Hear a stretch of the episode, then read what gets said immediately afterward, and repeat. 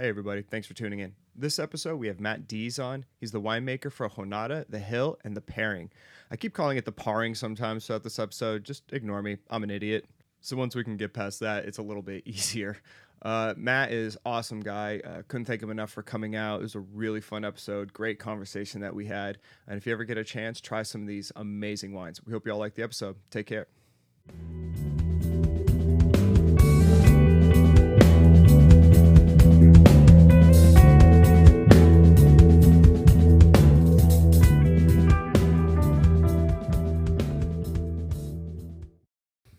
I don't have a hard time controlling the volume of my voice. Should be good. It depends on how much we start drinking. Yeah, Jesus, yeah. Let's get in. It's usually how it goes. The more you drink, the louder everybody gets. Just slowly set a fader. Just slowly come down. No, that's the stuff up there. I'm not touching that. That's my fun part. I mean, it's like we do a wine dinner, and halfway through the wine dinner, nobody's paying any attention to you anyways. You try and talk over people, and nope. Ease into the seat. I try to do as much talking in the beginning while they're sober, and then little snippets of the people that actually want to listen later on. Yeah, it's a fun game to try to get it down to like a 4-word presentation. 2018 Pinot Noir, we made it. Yep. Exactly. Get amongst it. Cheers. Questions? Okay. Enjoy the meal. Yeah, that's always fun. I love doing private in-home wine dinners because they're so engaged right out of the bat. Like, they want to listen to you, they want to hear what you have to say, and by that third course and all the drinks to them, they're like, shut up, we're eating and drinking over here. Exactly. We're done. Who brought the wine dork? Yeah, exactly. They were fascinated and now they're not even intrigued. So, does he ever shut up? I used to actually auction myself off every year for charity, and I'd say I'd go to your house and gross.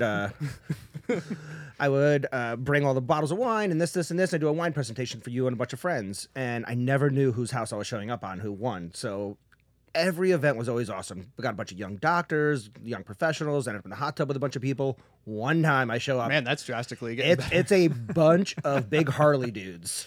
Oh. I'm like, all right, none of them knew anything about wine. No shit, within an hour, 2 of the dudes had their shirts off completely. Damn. Like, chugging wine, white girl wasted. I was like, am I going to actually get out of here alive? So is this a new thing we're going to introduce at Rift, is auctioning you off? Yeah, maybe. All right, well, there's going to be a bunch of daddy bears out there who are like, sweet. Everybody seems to really like you doing your wine tastings, though. Yeah, but apparently you bring all the Harley dudes to the yard. God. And apparently all their leather jackets fall right off. So. All right, so Rift Wine and Tap After Hours coming soon with our host, Damien. That was definitely one of the weirder ones. Yeah. Keep me posted on how that works out for you. I'll let you know. Maybe you can come next time. You can be my guest on. Are we still doing phrasing? All right, well, so that was fun. Everybody, today we have Matt Dees today from Honada, Hill, and the Pairing Winery. You've been the winemaker there now for how long? Long time. 19 years coming up. Oh, wow. That's awesome, man. Since I was like 2 years old. Yeah, absolutely. Dude, so I don't know, but is that like a good time? Like 19 years? Like, you know, do most people kind of bounce around from place to place? But like, you're like, no, I'm good. This is where I want to be. I don't know, man. I think about it all the time. I mean, for me, there's a joy in bouncing around. Like, you could bounce around a whole different place, you know, whole different regions, vineyard here, vineyard there. To me, you would learn a lot of different things about different places, and you would kind of hone your philosophy in based on that, right? But for me, I think the opportunity to get to know one place really fucking well, right? To really understand a place backwards and forwards so that the subtle nuances of a vintage, whatever it might be, you can pick up on it and you can really focus on making one region or one single vineyard that much better over time. I love that. Not to get all romantic and sappy, but I like the feeling of that. And look, I mean, you can learn, if you listen, you can learn so much every year, right? In the same piece of property, the same soil, the same parcel, you can learn so much. It's a great teacher. Yeah. I've chosen to stay at one university for a long time. Oh, that's awesome. I'm into it. Yeah. So have you done like flying winemaking though, where you've gone over and done like staging overseas sometimes? Yeah. I mean, I think it's really cool to get like really get your hands dirty, understand what you're doing, right? And I learned on the job. I found people I really loved, really respected their wines, and I said, I mean, shit, I'll sit at your feet and work for you. You know, like, teach me what you're up to. And so I made wine in Vermont for a number of years. Obviously, the place to be for wine. If you, everybody who's anybody is up there right now, and we make killer wine. Fine AVA region known as what? I mean, they're like 47th on the list of states in the United States making wine. Oh yeah, 47th is a great place to be. Yeah, they're in the top 50. Does New Hampshire make better wine? I mean, hey, no, but I shit you not. We made killer wines, and but look, like we were talking earlier about the romance of wine, right? Yeah. Like a walk in the, what was it called? A Walk in the Clouds, a Keanu Reeves movie. That's exactly how it is, right? Like every day you wake up and you're like, oh, look at a glass in the light and you say, oh shit. It's not like that at all, right? It's a royal pain in the ass. Yeah. But learning to make wine in Vermont, you would look in the sky, your eyes would freeze open, your nostrils would freeze closed.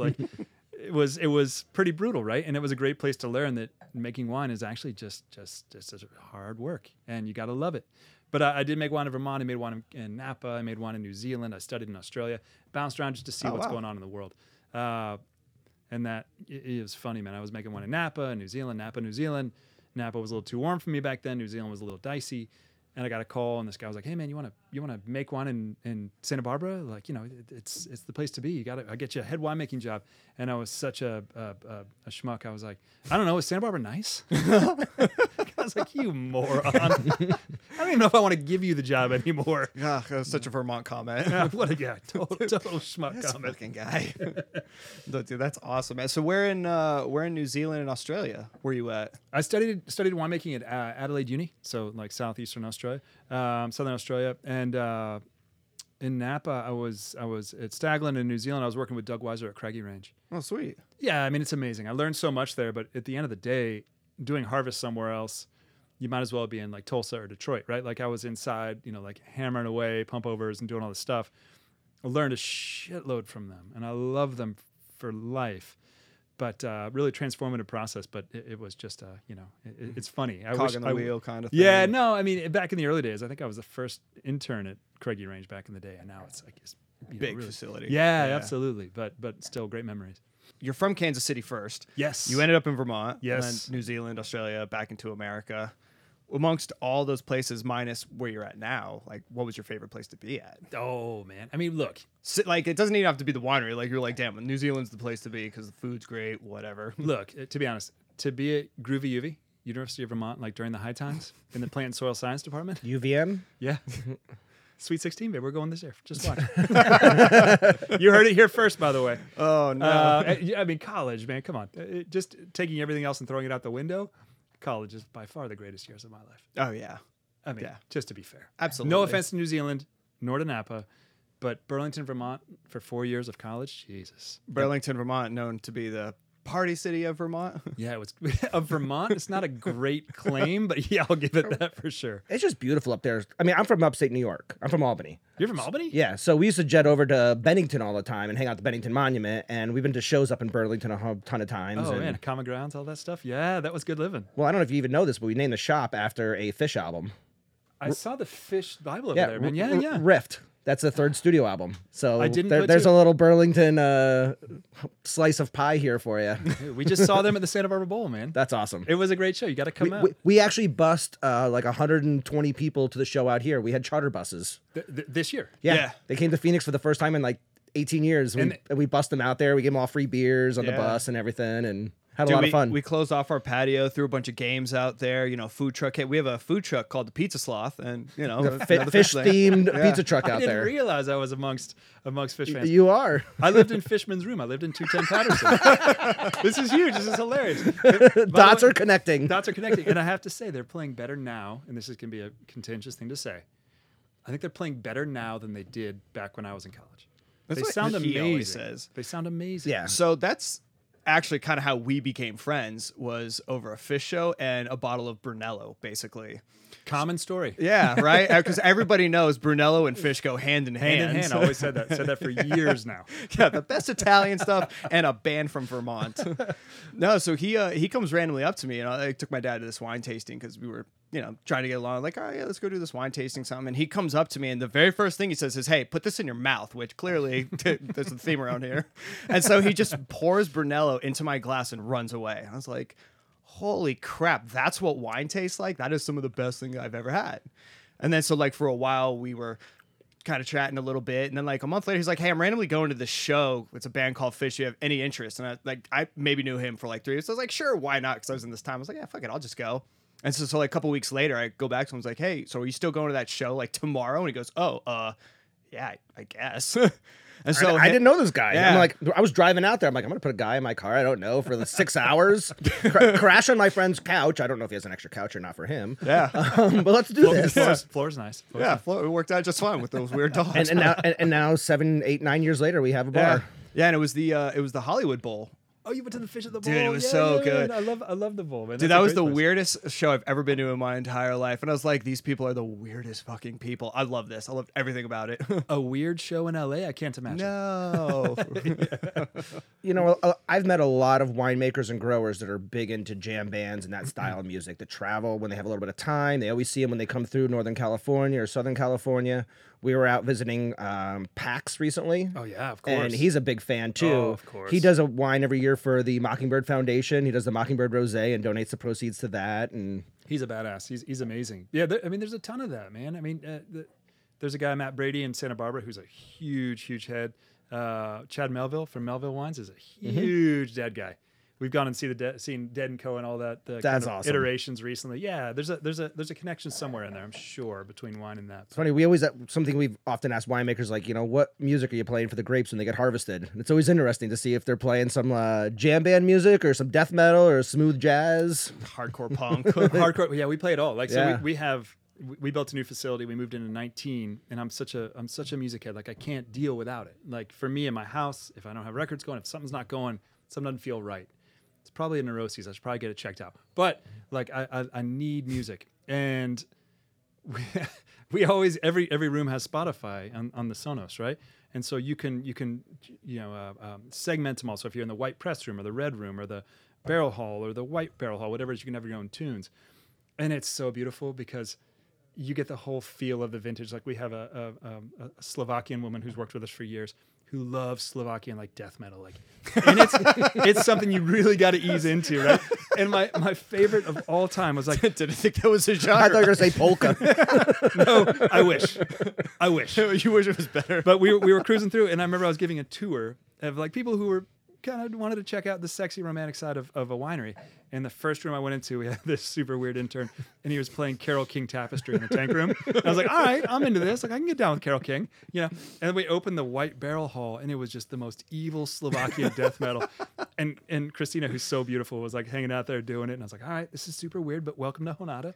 And then we went downstairs, and these guys were playing a band called Hatebeak. Do you know Hatebeak? Nope. It's a death metal band fronted by a parrot. Check it out. Trust me. All right, I'm saving this for the notes later.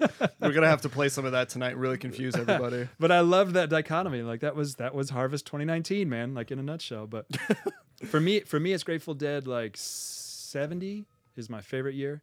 72, 73, and 74. That's my stuff. You thought I was kidding you. It's true. Oh, those are some angry-looking people and a really angry-looking bird somehow. I know. They had to stop touring because people were like, it's cruel to the parrot. So they had to stop. They just do studio albums now. Oh, that poor parrot, man. He's probably having all the time in the world. Yeah, I know. Eating the best parrot food all over the world. I love that you can have you know, people have this idea that they go to a winery and it's these beautiful caves and romantic lighting and, you know, this suit and tie person pouring you wines on a beautiful patio. Meanwhile, the Slovakian lady's in the back rage fisting her way through barrels. She rocked it. Just having a good time. Totally. You know, yeah, getting behind the scenes is great. I mean, we love what we do. You have to, because the work is brutal and hard, you know, and you find rockers, people who just like get down and get it done. Especially during harvest. Oh, I mean, man. When that fruit's coming in, you got to get it moving quick. Yeah, and we used to be super martyrs. Like, we used to be really gnarly. We used to like forget to eat, and we'd forget to, you know, do all these things, and it became this like really masochistic thing, you know, to produce grapes during vintage. And eventually we had this moment. We had to step back and be like, shit, it's a celebration. Like, we got to eat. We got to break and have wine. We got to hang out. We got to do our thing. We got to get home to our families. But there was this one really beautiful moment, and our associate winemaker, Drew, who's a real badass, had a baby in the middle of vintage, which I'm still angry at him about. I love his baby. Planned that. But he was out, and it was the most brutal day of the year, and we were a man down, and it was just awful. And nobody ate. Nobody was talking. It was just brutal. Like, literally the worst day ever. And end of the day, we had food delivered for dinner, and everybody sat down just straight up defeated. Like, everyone sat down just sweating blood, basically. And someone dropped this, like, plate full of whole chickens on the table, like just roasted chickens. And there was a moment of silence. We all kind of looked at each other, and then everybody just straight blacked out. And by the time I was back out of it, people were like ripping chickens apart with their hands, eating bones. It's just bone and pieces everywhere. I think someone grabbed my like chicken breast, and I hit him in the head with a thigh. Like, things got like real primal. It got super primal. And I was like, you know what? Maybe we should like relax and drink some wine and maybe make the day a little more peaceful. So we've moved away from it a little bit, but it's gnarly. Harvest is serious. Yeah, when we were at PAX, I mean, we were just there, what was it, early October, late September? We went for the Ravana harvest party. Yeah, of course. And so we went and saw PAX, and they were in the midst of bringing in a bunch of white grapes. So one of our friends that we were with, Becky, he was like, yeah, hop on in and start stomping some grapes. Yeah. You know, so she's in there, stomped around, and somebody else was out there just cooking this huge meal for everybody. He does it well. Yeah. So then, you know, they all sat down the long table, got together, ate with each other, and took a little break for 15 minutes, eat some food, and then get back to it for the next 12 hours, I'm sure. 15 minutes should suffice. Smoke them if you got them, eat and get back. Totally. Actually, do it at the same time if it's possible. Totally. Yeah, who needs to chew food? You can just smoke your cigarettes, drink some soup, and get back. Yeah, cigarettes. Yeah, fair. So where exactly is Honada, Hill, and Pairing all one winery with different labels, or do you actually have three separate locations? You know, so we have, well... they're all made under the same roof. Okay. So they're all made in Lompoc, city of arts and flowers, if you've never been there. Everybody knows it's the art capital of California, is Lompoc. Certainly one of them. Certainly one of many. If you go in that designation, yes. But yeah, they're all made under the same roof by the same team, who I've been lucky enough to work with for a long time now. But Honada and the Hill are estates. So they're actual vineyards that we own and we farm, which is really what defines our project. I mean, not to dork out, but owning and farming parcels is the one thing we do really well. The Pairing is something that we make as kind of a second label under the Hilt and Honada. But they're all under the same roof. Again, same team, and things we are incredibly passionate about is, you know, like being shepherds of those two vineyards. The Honada property in Ballard Canyon, the Hilt out in Santa Rita, and I mean, they're maybe 20 miles apart from each other, but they're a world apart. It's just incredible. Yeah, I mean, the first one we're drinking right now is the Estate Pinot Noir from the Hill, your Santa Rita Hills one. How close to the ocean is that? We're about 9 miles out. Yeah. Yeah, you can taste it. Yeah. I've always, it's one thing, we have a buddy, Dustin, he always brings, you know, Santa Rita Hills Pinots all the time, and there's something about it that's really refreshing versus, Santa Lucia gets a little bit bigger in style. And yeah, I mean, look, it's... As a company, we always like to say we like to grow in the margins of the margins. Like, we grow grapes in a place where they're going to ripen, but it's going to be a real son of a bitch to get them ripe. And to me, that's where the tension is, and that's where the kinetic energy is. That's where the joy is of wine. I mean, it needs to be ripe. It needs to be delicious, right? It needs to be pleasure. Wine needs to be interesting as well, but to me, more importantly than interest, it has to be delicious. You have to want to drink it. But with Pinot Noir, we were looking for a site that had what we like to call the hint of corruption, right? So, the thing with Pinot that you're like, oh, yeah, it's not a simple grape. It doesn't make simple wines. At least it shouldn't, in my estimation. Growing is difficult. It's the most complex grape when you get it and you do it right and you grow it in the right spot. And so we wanted to find a spot where, you know, there's, sugar and spice and everything nice, whatever. But to me, Pinot has elbows. It has edges. It, swings elbows at you. It's like Bill Lambier of the Pistons, right? You know, it needs to have some grit. Combat Pinot. Pinot. Rex spec. Bill Lambier, Combat knee Pinot. Pads. Dude, put that on a label, and it comes with a speck of goggles, on it. Dude, the Rex specs. Wouldn't that be Rex great? Specs. Yeah. People would be so confused, except for the few people that get it and be like, oh, yes. But, it needs grit. It needs soul. It needs to taste like the place. And this place is so close to the ocean. It's on these really crazy soils. I won't dork out with the tech, but it's windy. It's steep. It's brutal. It's a terrible place to be a grape, which makes for the best. Makes grapes. For the best grapes. I mean, to be fair, it's a crazy place. I say you got to see it to believe it, but it really is true here. What what treatment are you doing on this bunch of different style barrels, or are you just kind of letting the grape speak for itself? You know, that's a good question. For us, we grow. We grow these grapes. We farm exceptionally well. That's really our strength. I'm a plant scientist, soil scientist by training. We've got a crew led by Ruben Salorsono. we own these properties. Our owner says, you know, go out and just make the best wines, period, from these remarkable spots. And we do it. In the winery, we're not that exciting in the winery. I mean, I'm going to be honest with you. We don't do anything. There really aren't many bells and whistles. We treat it really well. We sort in the vineyards. We put these wines, sometimes whole clusters, sometimes not. There's really no recipe. We do it in stainless steel largely. We age it in pretty old barrels. I mean, again, it's amazing. I mean, because we take tremendous care of these grapes and express them so purely, but it's not that sexy what we do in the winery. Yeah. I mean, the music's sexy. I mean, Hatebeak, Jesus, you guys haven't listened to that. Honestly, yet. I just want to go home right now, throw in some Hatebeak and light some candles and have some time with my girlfriend. Just exactly a nice, calming, relaxing night. It'd be amazing. Open up one of these and sit there. And get some Chick-fil-A and just tear it up. God, the night just sounds better and better. Guys, I'm leaving. Doesn't the fun ever start? Never ends around here with that. Damn. I'm so intrigued by Hatebeak. I'm never going to forget that. No. And please don't. Please spread the gospel. It's worth digging into. No, it sounds great, man. I mean, like, you obviously have a clear passion for what it is that you're doing. And it sounds like you found, like, the place you want to be for the longest time. I think so, yeah. I hope so. Shit. I mean, look, it's getting warmer in the world, right? And it's time to find, for me, places that are going to stay pretty cool. Places that are going to stay fresh, because to me, a wine without freshness is kind of a waste of time. Yeah, are you struggling with any acid problems going through? I mean, Santa Rita or Star Rita. Do people? I'm assuming people still say Santa Rita instead of Star Rita. They do, but it might be a matter of time now that you said it. You might have just started a whole new trend. Oh, God. My bad, everybody. Star Rita. Edit that out. Yeah, we're just going to cut and get rid of that. But no, I mean, how hot does Ballard Canyon get now? Because that's pretty deep. Ballard gets hot, but the nights get colder, right? The beauty of Santa Rita is it's so close to the ocean that it stays cool the day and cool the night. And for now, the acid is freaky deaky. Like, the acid where we are is, I mean, it's not a problem. It's high as high as can be. Some good Vermont acid. Yeah, some serious Vermont acid. But it's, I mean, for the time being, it's great. But to me, it's a good place to be moving forward, because shit, we're gonna need the ocean to moderate it. We're gonna need to keep things fresh and keep things cool.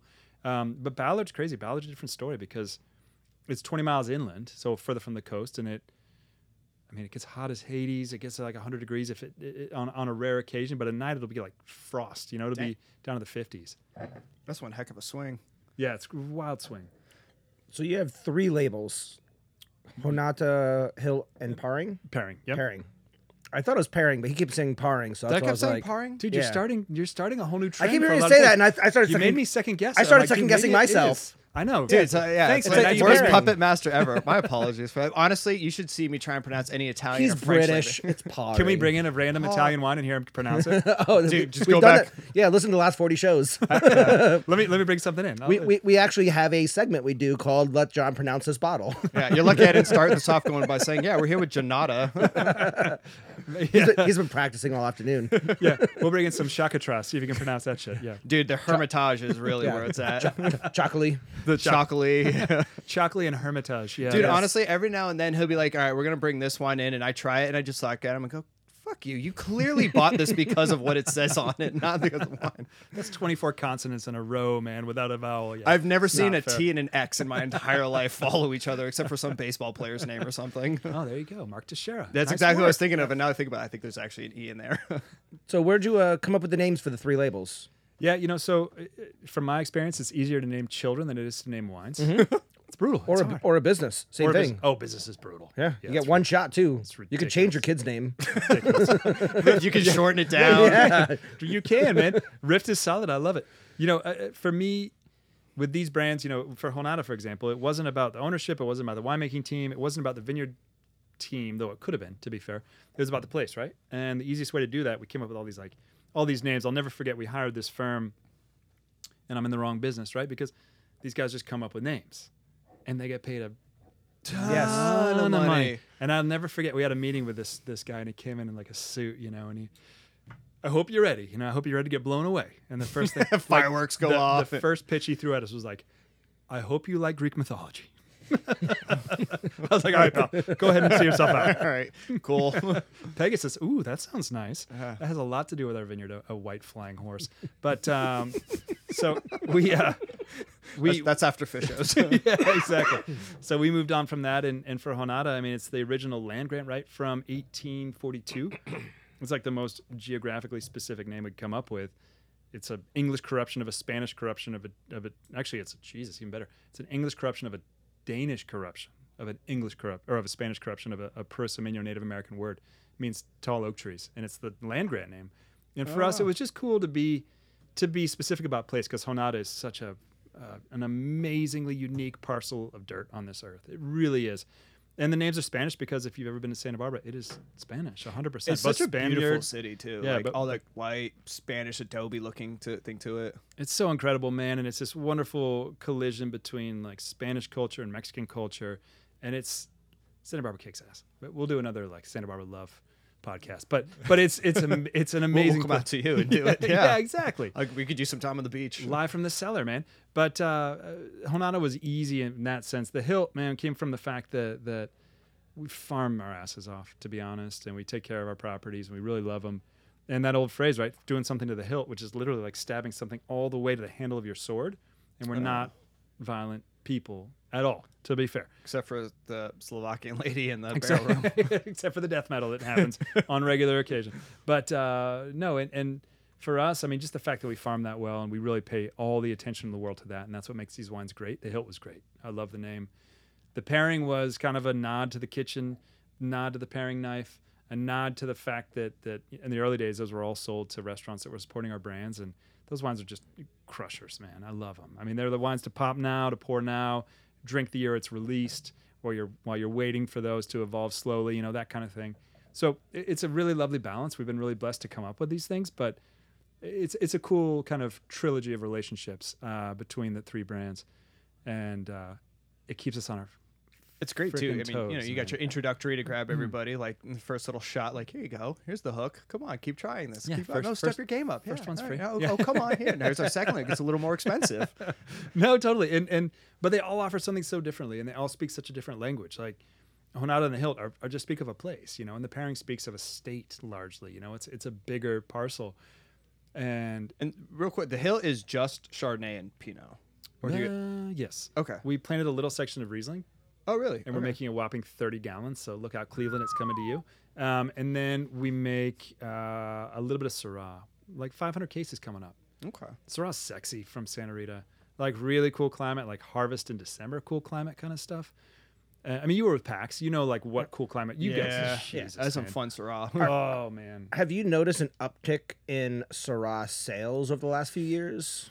Or is it still kind of sometimes challenging? We do okay. And I ask this because I've been in wine sales forever. Yeah, there's a lot of jokes that have been made about, you know, how to get rid of your Syrah. Correct. But I've had more customers come in over the last year and ask me about Syrahs than any other single varietal, red varietal out there. So I don't know what the marketing is behind it, why people are starting to gravitate towards it. It just seems like more people are asking about it. I think what you're saying, that's a great point, man. And I hope you're right, and I believe you are, because I'm buying Syrah stock all day. I love Syrah. And like I think what we're seeing is it got dinged up bad, right? Like there was some miscommunication in the market. There were some examples in the market maybe that didn't point to the best side of Syrah, whatever it might be. And Syrah's confusing as shit because it's Shiraz in one country and it's ripe and round and then it's lean and acidic and fresh and like Roti, for example. And in between, people are so scared, like, what the hell am I getting with this bottle? Am I getting asphalt or pepper? Asphalt or pepper. or port, man. Yeah. You know, and they're all beautiful. Yes. Dude, like, or deli meats if you get certain ones, too. All that bacon grease coming out of it. A little deli meat, yeah. But I think what we're seeing now is the realization, like, whatever you get, even if there is confusion in the market, you're going to get something that's ridiculously good. And I'm a firm believer. You can quote me. Well, now I'm on podcast saying it. The best wine in the world is probably Jean-Louis Chauve's Hermitage. Or Hermitage, if you prefer. Hermitage. Is the G hard? The G's hard. Hermitage. Well, in Arizona or the Southwest, it's probably not. Hermitage. Yeah. But that wine to me is like the greatest wine in the world. And some of like Frank Balthazar's Cornas and Klopp Cornas. It's hard to Cluzel, Rocco, Roti. Like those wines are insane. Yeah. And I think the more they're out there, and the more that Santa Rita and Ballard are coming through, the more that PAX is making those ripping Syrahs. It's bound to change. And I mean, this sells out because, you know, this is something that's fairly finite. It's pretty small production, and it's had a following for a number of years because it's just a bitchin' vineyard for Syrah.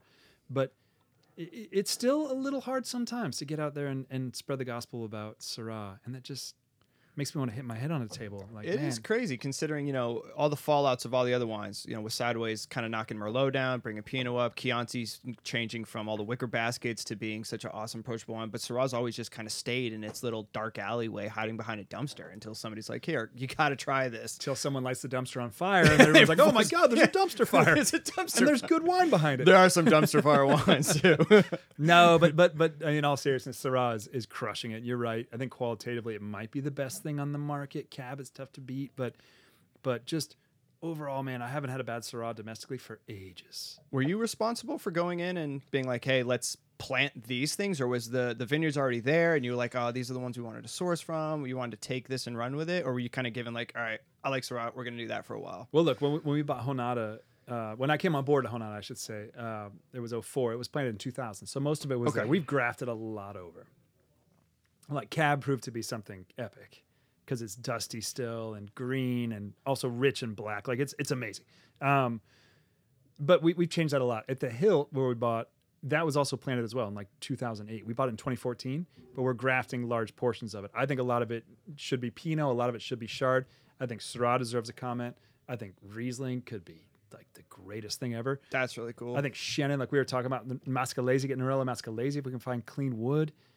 I mean, you gotta go get yourself some suitcase clones, though. Oh, God. Well, I think that's what happened. I think somebody went and got like a suitcase of Nerello Mascalese from Sicily. Yeah. And came home and they were like, yo, A, I'm not even sure these are grapevines. B, I mean, Sicily is so amazing because a lot of those varieties, I mean, they don't even know what they are, right? They don't have records of some of the things over there. 2,000 years of growing. It's whatever your grandfather said they were. Yeah, and they've mutated, and there's Cappuccio, and there's so many beautiful grapes. Jeez, But if anybody knows a good source from some Nerello Mascalese, come knock on the back door of the Hill. Dude, we'll it's in we'll Italy. Just openly bribe somebody out loud right now, and somebody one day will be like, I found something. And it's just going to be some vine they took from their backyard or something, probably. We'll buy it. We'll take it. Yeah. No, I've talked to a number of different producers about suitcase clones and how they brought them back to the country and how they got them through customs. Yeah, and... yeah. But it's a fun conversation, right? I mean, check it out, because you're getting vines that have done really well at a certain parcel in a completely radically different part of the world. And so to me, it doesn't work logically. You're like, it's not like 1 + 1 = 2. Yeah. It's like you're getting some random, you know, the wood that has worked for centuries on like Cote Roti, for example, or Cornas. Yo, that couldn't be further away from Santa Rita Hills. Couldn't be further away from Ballard. And you're taking it and you're bringing it here, and sometimes it works famously, right? Like the Calera clone of Pinot, like hot shit. But some of them, it's tricky. I almost want to start searching for Massal clones in California, like things that really work well, like Estrella is one, for example. There's a couple of them out there, like, it's maybe the way to go. You know. And then the other crazy thing is like, how often is it common where somebody's, you know, you're making Pinot Noir and 20 miles up the road, you're making... bigger Syrah, and even you're doing Cabernet and Sangiovese and things like that as well. Like Sangiovese coming out here isn't something you see in America at all. Everybody's like, oh, Italy, that's it. Like that's where Sangiovese is. Yeah. Well, and to be fair, you know, you learn things, right? The people always talk about vineyards maturing. People don't really talk about like wine companies maturing or winemakers maturing. And shit, we all do. We all get older and learn some stuff from our previous mistakes. And you're right, like just barely. Just and barely. Sometimes we forget them. So like, there's hope for me. No, hey, keep your feet on the ground and keep reaching for the stars. Right. Jamie's Casey. Are you gonna start singing now? Casey Kasem, baby. But to me, you know, it's just wild. Like we used to make a lot of Sangiovese, and it's amazing. Like the Sangiovese from Honada is epically sincere and soulful, and like all the things I love about Sangiovese. It's that charming rusticity and freshness, but we used to make a ton of it. And you know, you take a domestic Sangiovese out, people want Chianti, want Brunello, people go to an Italian restaurant, they want Italian expressions of Italian grapes. Yeah, and it's just one of the things we learned along the way. Like we're gonna keep making it because it's bitching. We're gonna make 2 barrels. Dude, that's really cool. That's like the perfect amount too, you know. 30 barrels. Yeah, right? You're going to get the people who geek out on it and like love to be like, what? I've got to try that. Yeah. And even if it's different, it doesn't matter. It's just a new cool expression of Sangiovese. But it's funny, right? I mean, you guys are Italian dorks like I am. Yeah. Like, isn't it funny how Nebbiolo and Sangiovese, I can't think of any other grapes that aren't allowed to translate out of the country. It's really wild. Like Tempranillo and Grenache here are like doing fantastically well, and they express themselves really well. Yeah. But I mean, Nebbiolo, like Allison Thompson's making a killer one. The guys from Palmina have made a killer one, but there's not that many. Derek Flegel makes a killer one up in Napa, but there aren't a ton of them. I've only seen one out of Australia that was halfway decent. It still wasn't a Nebbiolo, no shit. Yeah, somebody had brought one to a wine dinner party, and I thought it was kind of cool. We actually had some people down south in Arizona doing Nebbiolo, and it was terrible, but it made a fantastic rosé, yeah, which was really weird. San Reckoner. It was San. That's right. It was San Reckoner. He bought the property. It had Nebbiolo on it. He had it tested, and he was so shocked, and it made a really bad red wine, and he didn't know what to do with it, so he tried to make a rosé with it, and it made a stunning rosé. He finally changed it, though. Did he? He got rid of it a couple years ago. That's bad. It's nothing like drinking a red wine that rips the enamel off your teeth and leaves the smell and taste of a foot in your mouth. And then finally he makes a rosé out of it, and you're like, wow, that was fantastic. Yep. And that's when I found it was San Reckoner. Yeah, 100%. Well, but to be fair, the foot in the mouth, it's always lovely, right?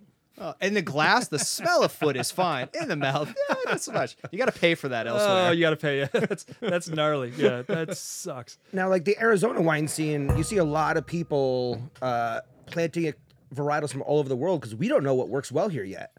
And whereas in, Napa Valley, you guys are up in like Napa, they've determined that, Cabernet kind of rules up there. Sonoma, you got Pinot and Chard kind of ruling there. You got a lot of the Rhone varietals kind of down towards the south. Paso, yeah. And here, we don't even know what the heck grows good because they've only been doing it a handful of years. So you're seeing Sangiovese here. Sure. You're seeing Montepulciano here. You're seeing... Montepulciano. Ass. One of the best varietals, I think, coming out of Arizona right now is Montepulciano. It's fresh. It's red. It's like cherry. It's beautiful. The soil's very similar out here to what's in Italy. So you're finding a lot of producers switching over because they're finding that works. Chardonnay and Cabernet don't really work too well out here. Yeah, you're finding the weather's similar-ish to what probably, I would say, Ballard Canyon is. It'll hit a couple 100-degree days, but those nights are cold, and that wind comes ripping through it. We wouldn't be able to talk to each other from 3 feet away because it is so loud. Yeah. And it gets really, really cold, which is great. The only real issues you have is, honestly, the once in a while, and we actually got two. I think it was last vintage, maybe the previous one. Tropical storms actually hit southern Arizona. They come up the Baja and turn inward. I remember that. Yeah, so you guys got crazy flash floods in the desert. Yeah, totally. Dude, our monsoons are fun, or they're gonna ruin everything you own really fast. It's hard, man. And look, the Santa Barbara County is kind of like that. Like, in the sense that we're young regions, and the most exciting regions for me are the young ones because, again, no rules are written. You can do whatever you want. It's like the Wild West.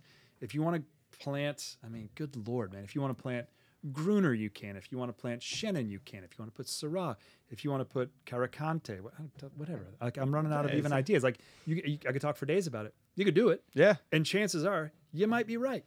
And like, in some regions up in Northern California, you'd be an ass clown to go and be like, why don't we? I'm gonna experiment on my $17 million acre. Yeah, I'm gonna take Tokalon and I'm gonna plant Caricante on it. Right? It just wouldn't make sense. Thank goodness, because Tokalon is like a mecca for cab, and it's been proven already in these short amount of years. But in Santa Barbara County, there are some things that do work, and I think it's this new generation, which is kind of still the first or second generation, depending on how you look at it, to keep experimenting and never rest easy. I was talking to someone this morning about it. Like, I just had a vineyard meeting with my brother from another mother, Ruben, and we were talking about Honada, and we've worked for a long time. And what we've always consistently done is push the envelope and made some dumb decisions, but a lot of decisions where it's like, we're young, let's keep trying. Let's try this. Let's try own rooted. Let's try tight density. Let's try loose density. Let's try dry farming. Let's try irrigation, whatever it is, right? Let's try a biodynamic trial. Whatever these things are, we do them in earnest because we want to learn about it. And I had a meeting with him a couple weeks ago, and it was this really funny phone call. I was like, yeah, things out there look pretty good. He's like, yeah, things look pretty good. I was like, all right, well, I'll talk to you later. Right. And I called him back within 2 seconds. I was like, man, that was weird. I was like, we got to sit down. And we sat down. We're like, all right, let's tear this out and put this in. Let's try this. And let's try to graph this, right? Because you constantly have to reassess, readjust, repurpose, push yourself, figure shit out, shuffle things up, make yourself... It's a totally different game for you, too. Like you were saying, you go back to places like Italy and France. They've been doing this for hundreds, if not thousands of years. They know what that area is and does versus, like people like yourselves and everybody in America and even newer regions are sitting here going, shit, I don't know. Let's just plant everything and figure out what it does. And even then, they could plant something right, but because it was the wrong hill, wrong slope, wrong spot, it could have worked fine if it was, you know, 90 yards down the road. And we're impatient as shit. We're so impatient. This is not the country for wine sometimes. I know, man. Like, not only do we like tear blocks out and then plant them immediately, which is a disaster, but we also do things like we planted Merlot and we planted Grenache at Honada. You know, we planted the entire Noah's Ark of grapes, but Grenache and Merlot are not precocious vines. Like, they don't do well young. They suck young. Yeah. And Merlot needs 15 years to be like, to blossom and be incredible. After year 5, I was like, okay, that thing pull them out. I could put Riesling in there, stupid Merlot. Go bring it, stomp on it. Let's bring in the French hybrids. You know, like, you know, it's just it's hard. It's a constant challenge here to find the things, to be willing to be patient as the first or second generation, especially you got like Arizona, man, like Virginia, Vermont. Finger Lakes, I guess, less so, but you know, these regions that are young and just getting started with so much potential. And you know, it's going to just keep drifting north, like with obviously the temperature change and everything. So Idaho and Montana are going to be cold in 50 years. Colorado is going to be in, like, Grand Junction with Cab Franc. Jeez, man. I was saying today, my region that I love is the Finger Lakes. Like those Rieslings coming out of there, that's the best. We had a guy in here. Was it last night? Yeah, it was the guy at the end of the corner. We had this guy came in and we were joking. He walks in, sits down at the bar with his other buddy, and Dame and I were sitting here talking to him. I'm like, that guy looks like he teaches a weird science class somewhere. Yeah, and right now at a university, like big hair, like you can scraggly, picture it, like glasses. Was he wearing a shirt that said "so many books, so little time"? Yeah, like an erotic t-shirt with a blazer over it that's way too nice for it. Oh, so nice. So I get to talking to the guy. What did I say when I walked over and they actually were... They were looking up archaeology. Oh, no. Yeah, they were talking about archaeological digs when I walked by. I'm like, okay. Yeah, he comes over and goes, oh, yeah. I was like, nailed it, right? So I go back over a little bit later and I'm the guy and I were talking about winemaking. He goes, yeah, I own a winery. My family and I own a winery up in the Finger Lakes. And I've got the thing on here. I can show you later what his name was. And his beautiful winery right there on the lake, planting all white grapes with also like a Cab Franc and Merlot and stuff. And he's like, yeah, you know, my family does that. I actually teach over at ASU a philosophy class. And I was like, yep, that sounds about right. you stereotype that look. But you guys spend a lot of time in a bar. You can figure people out pretty quick when they come in, especially college professors. Oh, dude, yeah, instantaneously. It's always a fun game of, all right, let's see how old this person is and what do they do. Like... Mm-hmm. I do love pouring wines for people from sub-regions like that, things that people don't think about, and it just to see the look on their face, we're like, wow, that's really good, like a Bordeaux blend from Virginia. Like, they're right now doing an awesome job with Bordeaux blends, and I've had some great ones. Or New York's a big one for me. I mean, I'm from upstate New York. I used to actually, like, represent Dr. Constantine Franck in Arizona. So to pour those wines, to show up like, yeah, I got a New York wine. People are like, all right, next. And then you pour them. They're like, oh, my God, that's actually really good. Yeah. Hey, your mind was blown for the first time a couple of days ago. You actually had the first ever South African wine you liked. Yeah. Oh, no. Was it Pinotage? What was it? It was not Pinotage. Nah, I mean, I've had some Steens that I like in the past. But, yeah, I tell all my distributors, it's like a joke to them because they are always being told they have to push the South African wines, and they show up here with their head down like, oh, no. It's like when my beer reps come in with seltzers. You know, they spent their whole life trying to get into the beer business, and then now the new brewery's like, oh, sell my seltzer. No, I know you don't like light beer, but how about Michelob Ultra? Yeah. Oh, hey. I had that guy yesterday go, can I try the Japanese lager? And I just look at it, no, it's a lager. He goes, oh, yeah. And his girlfriend's like, yeah, what do you want to try, Coors Light next? And I was like, yeah. Excellent. Shamed him. Yeah. That's the way to treat patrons. Yeah. Oh, shit. Don't let the door hit your ass on the way out, guy. You got to, like, feel out certain people, look at him. So, yeah, so, like, I brought over the little sample and was like, hey, everybody, come look at this guy trying the Japanese lager sample. I love shaming patrons. That's the dumbest question I've ever been asked. It's so much out. Shame on you. Yeah. So when people want to get shamed, do you actually have a tasting room? Are you in the wine ghetto, or you have your own freestanding room? We got our own spot now, man. Cool. Yeah, so we have on the facility in Lompoc. We have a big barn for tasting, and it's amazing. It's like a really different experience. You go and you sit. It's not getting pushed out. It's not, you know, it's, you take your time, you do what you want. We only have a couple people at a time. Are you appointment only? Appointment only. Okay. Yeah. Was it appointment only pre-pandemic as well? It did not exist. It only opened in September of last year. Oh, wow. Okay, so you're a crazy dude that opened an expansion in your business right in the middle of the shit. Let's do it. Let's just bring everybody in. Hello, where's everybody? Yeah, 2020, let's open a business. You know, it's funny. We kept ripping. I mean, how did you guys do? We opened in August of 2020. I was going to say, you guys just opened. We weren't actually allowed to open when we were finished with this. They were just, we were sitting every day just watching TV. The governor would be like, all right, everything can open but bars, gyms, and like one other thing. And you're just like, what? Like, and then he's like, everything can open except bars that specialize in Italian wines. Bars that serve food could open. Oh, no. So we became a salsa bar. Yeah. Did you really? Yeah, everybody got a salsa charge.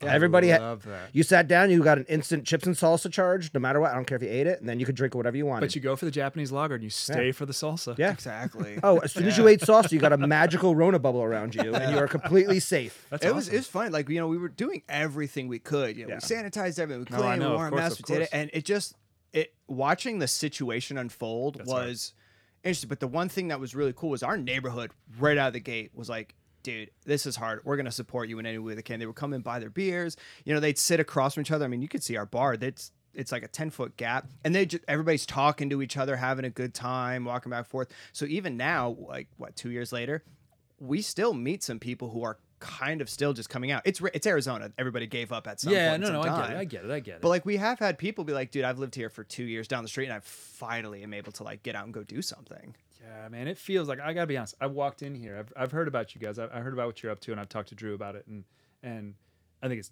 bitching. Yeah, but awesome. Like, I walked in, like, it was like the middle of the day, like on a, Wednesday, and there's a bunch of people hanging out at the bar, drinking, having a good time. Like, I don't know, it feels like you did something really right. Yeah. And the neighborhood is hungry for it. Yep. And it's about to get crazy in like 2 hours with that truck out there. It's crazy. I know. I can tell. Yeah. You guys plugged into something great. I love it. I really do. That too. And you know, like honestly, the other nice thing is when you get people to try really like weird grapes, they love it. So like we opened up with a Chardonnay by the glass, didn't sell more than like 4 glasses, but Peak Pool Blanc was gone. Yeah, we put a Chard on during last spring training. Yep. I brought one case in the very beginning of March, and it took us 8 weeks to sell the one case. No shit, but people want different things. But right? I order. This is educational for me. Like this is news for me. Like I love this like conversation because.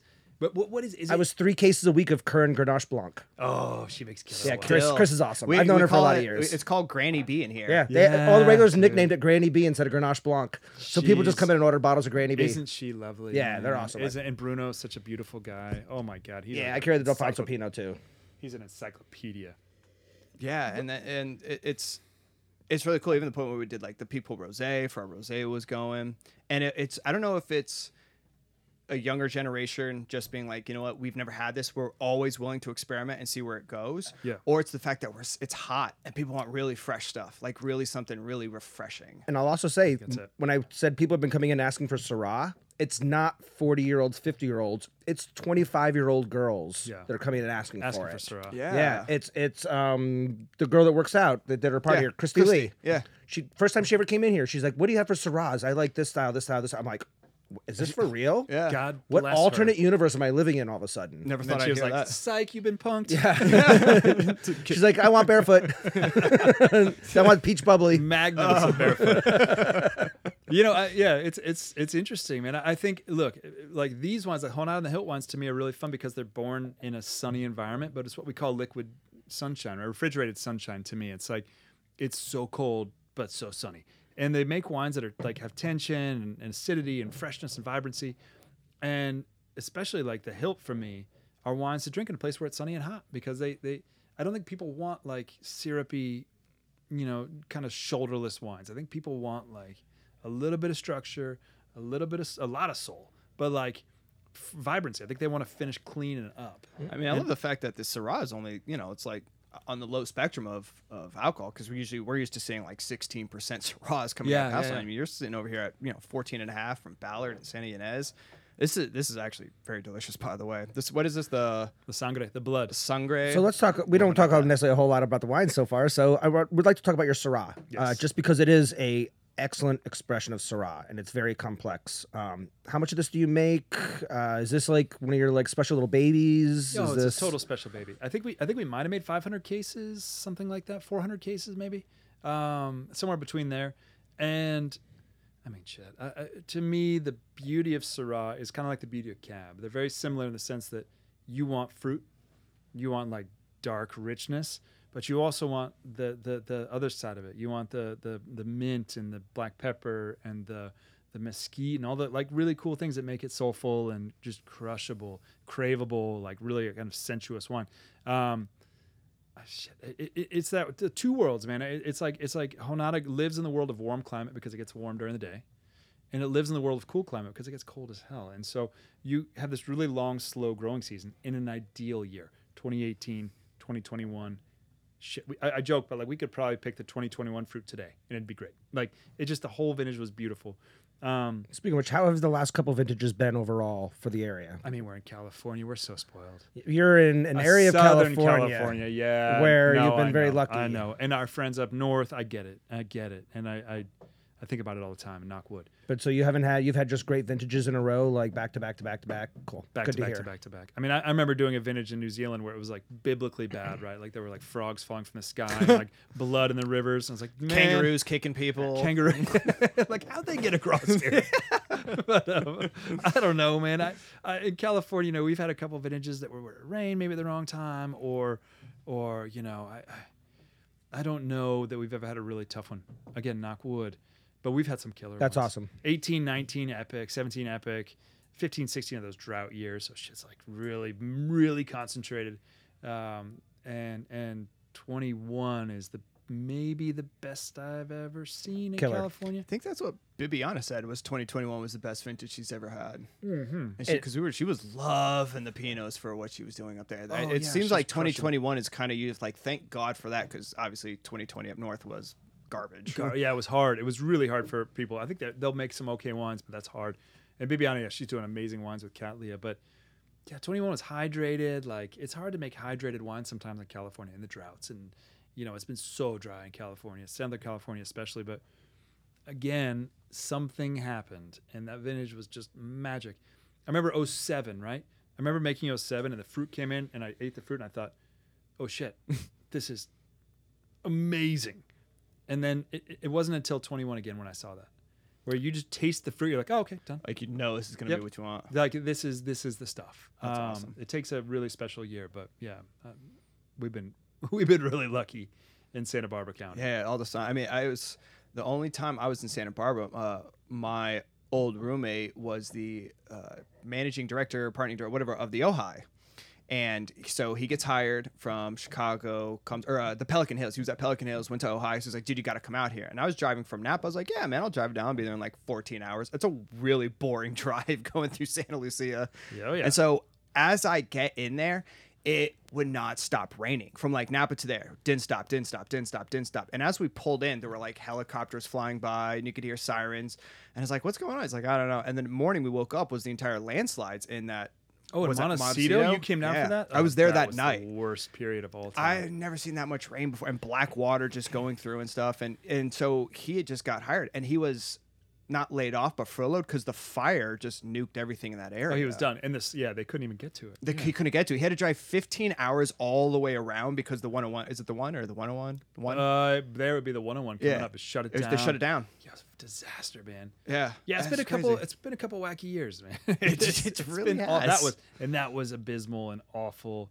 Yeah, oh my God, I haven't thought of that for a long time. My wife and I woke up like in our house, the rain was so loud in the middle of the night. Yeah, that we like were woke up, like it woke us up. We went outside and we couldn't even open the door, like it was raining so hard. Yeah, and it was just I've never seen that. I grew up in Kansas; it rains like literally cats and dogs. Like you have tornadoes, elephants and giraffes there, man, like crazy. They made a little movie about it. Yeah. Exactly, dude. But anyways, yeah, that was awful. I remember that shit. That's a crazy time for you to have been there. That was because I've never experienced something like that before. And I was like, oh my God, this is intense weather out here. Because you know the worst thing we get is a monsoon, but it lasts. 30 minutes, not even. Yeah, is that all it is? It'll black the sky out.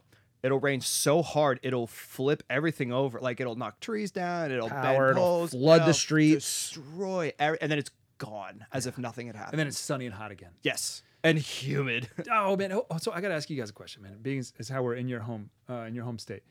What do you do in the summer? People come in and crush. We mostly bitch and complain. Yeah. Okay, so what we do during the summer is we drink a lot of white wines and we get the hell out of Phoenix as much as we can. Do you bust out?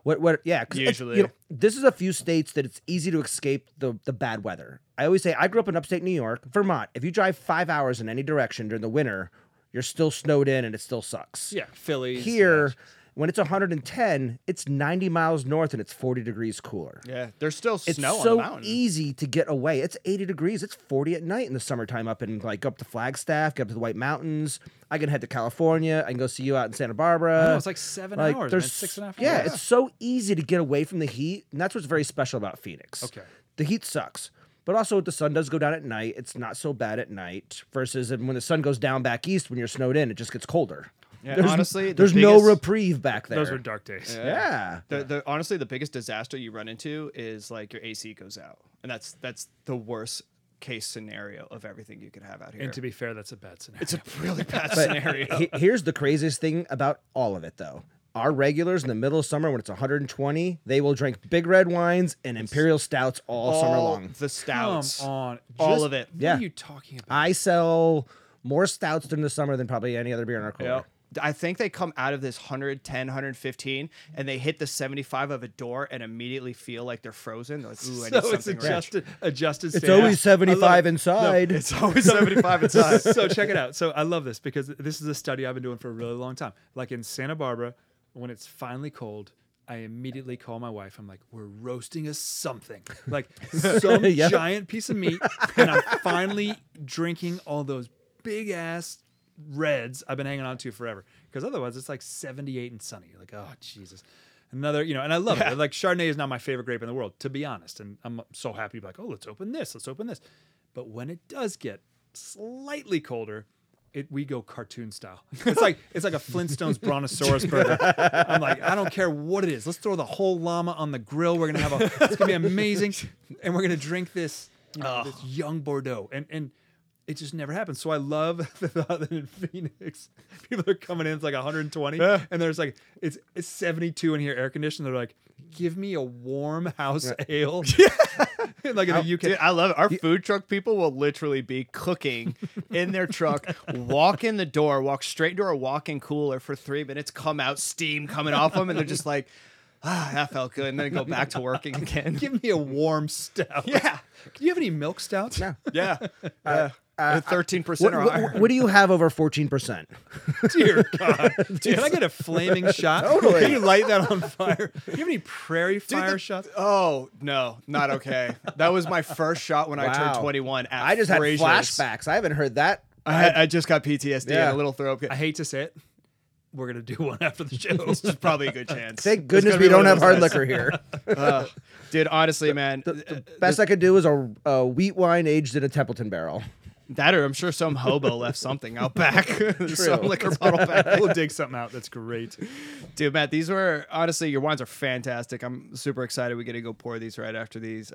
Obviously, you do a great job, man. It was an absolute pleasure having you down here. And I know him. I'm already planning a trip out there in my head mentally right now. Yeah, come out. Hang out, man. It's a beautiful place. And we love sharing it with people. And trust me, you wouldn't regret coming out. Phish hasn't made a West Coast tour post yet, so they might be heading out there. Maybe another fall tour, who knows. You think they come out fall tour? That'd be incredible. They're doing a big summer tour, but we'll see. It's all back east. It's like Philly. Come on, they're going to they're not coming here. Baltimore, we'll see. Damn it. All right, guys, but what a pleasure. Thank you for having me. It's really an honor. Yes, thank you very much. So people want to look up your wines. Is the Hill, the Pairing, and the Honada different websites, or is it all one website? They're all three different websites. Okay, but so check it out. Check out Honada, Jonata. Check out the thehiltestate.com and thepairingwines.com.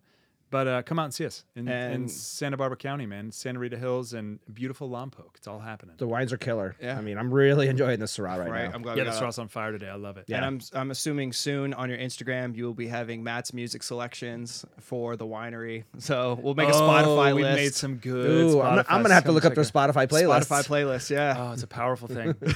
I used to be able, just one last thing, I used to be able to turn off the Spotify or just center it on my phone and just drive away and remotely be like, this guy's hosting a tasting. and he can't turn it off. I hope he loves the Engelbert Humperdinck Christmas album, and I hope his, you know, I just drive off and just watch him like. Oh. All the guests are saying, "What the fuck?" The letter of the day is Y, and you're getting Yanni at the Acropolis. Are you kidding? Amazing show for tastings. Yep, I hope they like it on repeat forever.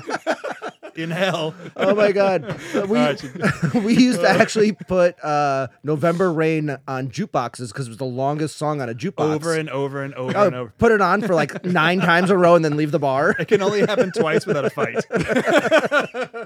That's awesome. Excellent. Thank you guys. Thanks so much for listening. Appreciate it. We'll see you guys. Love you guys. Bye. Cheers. Bye.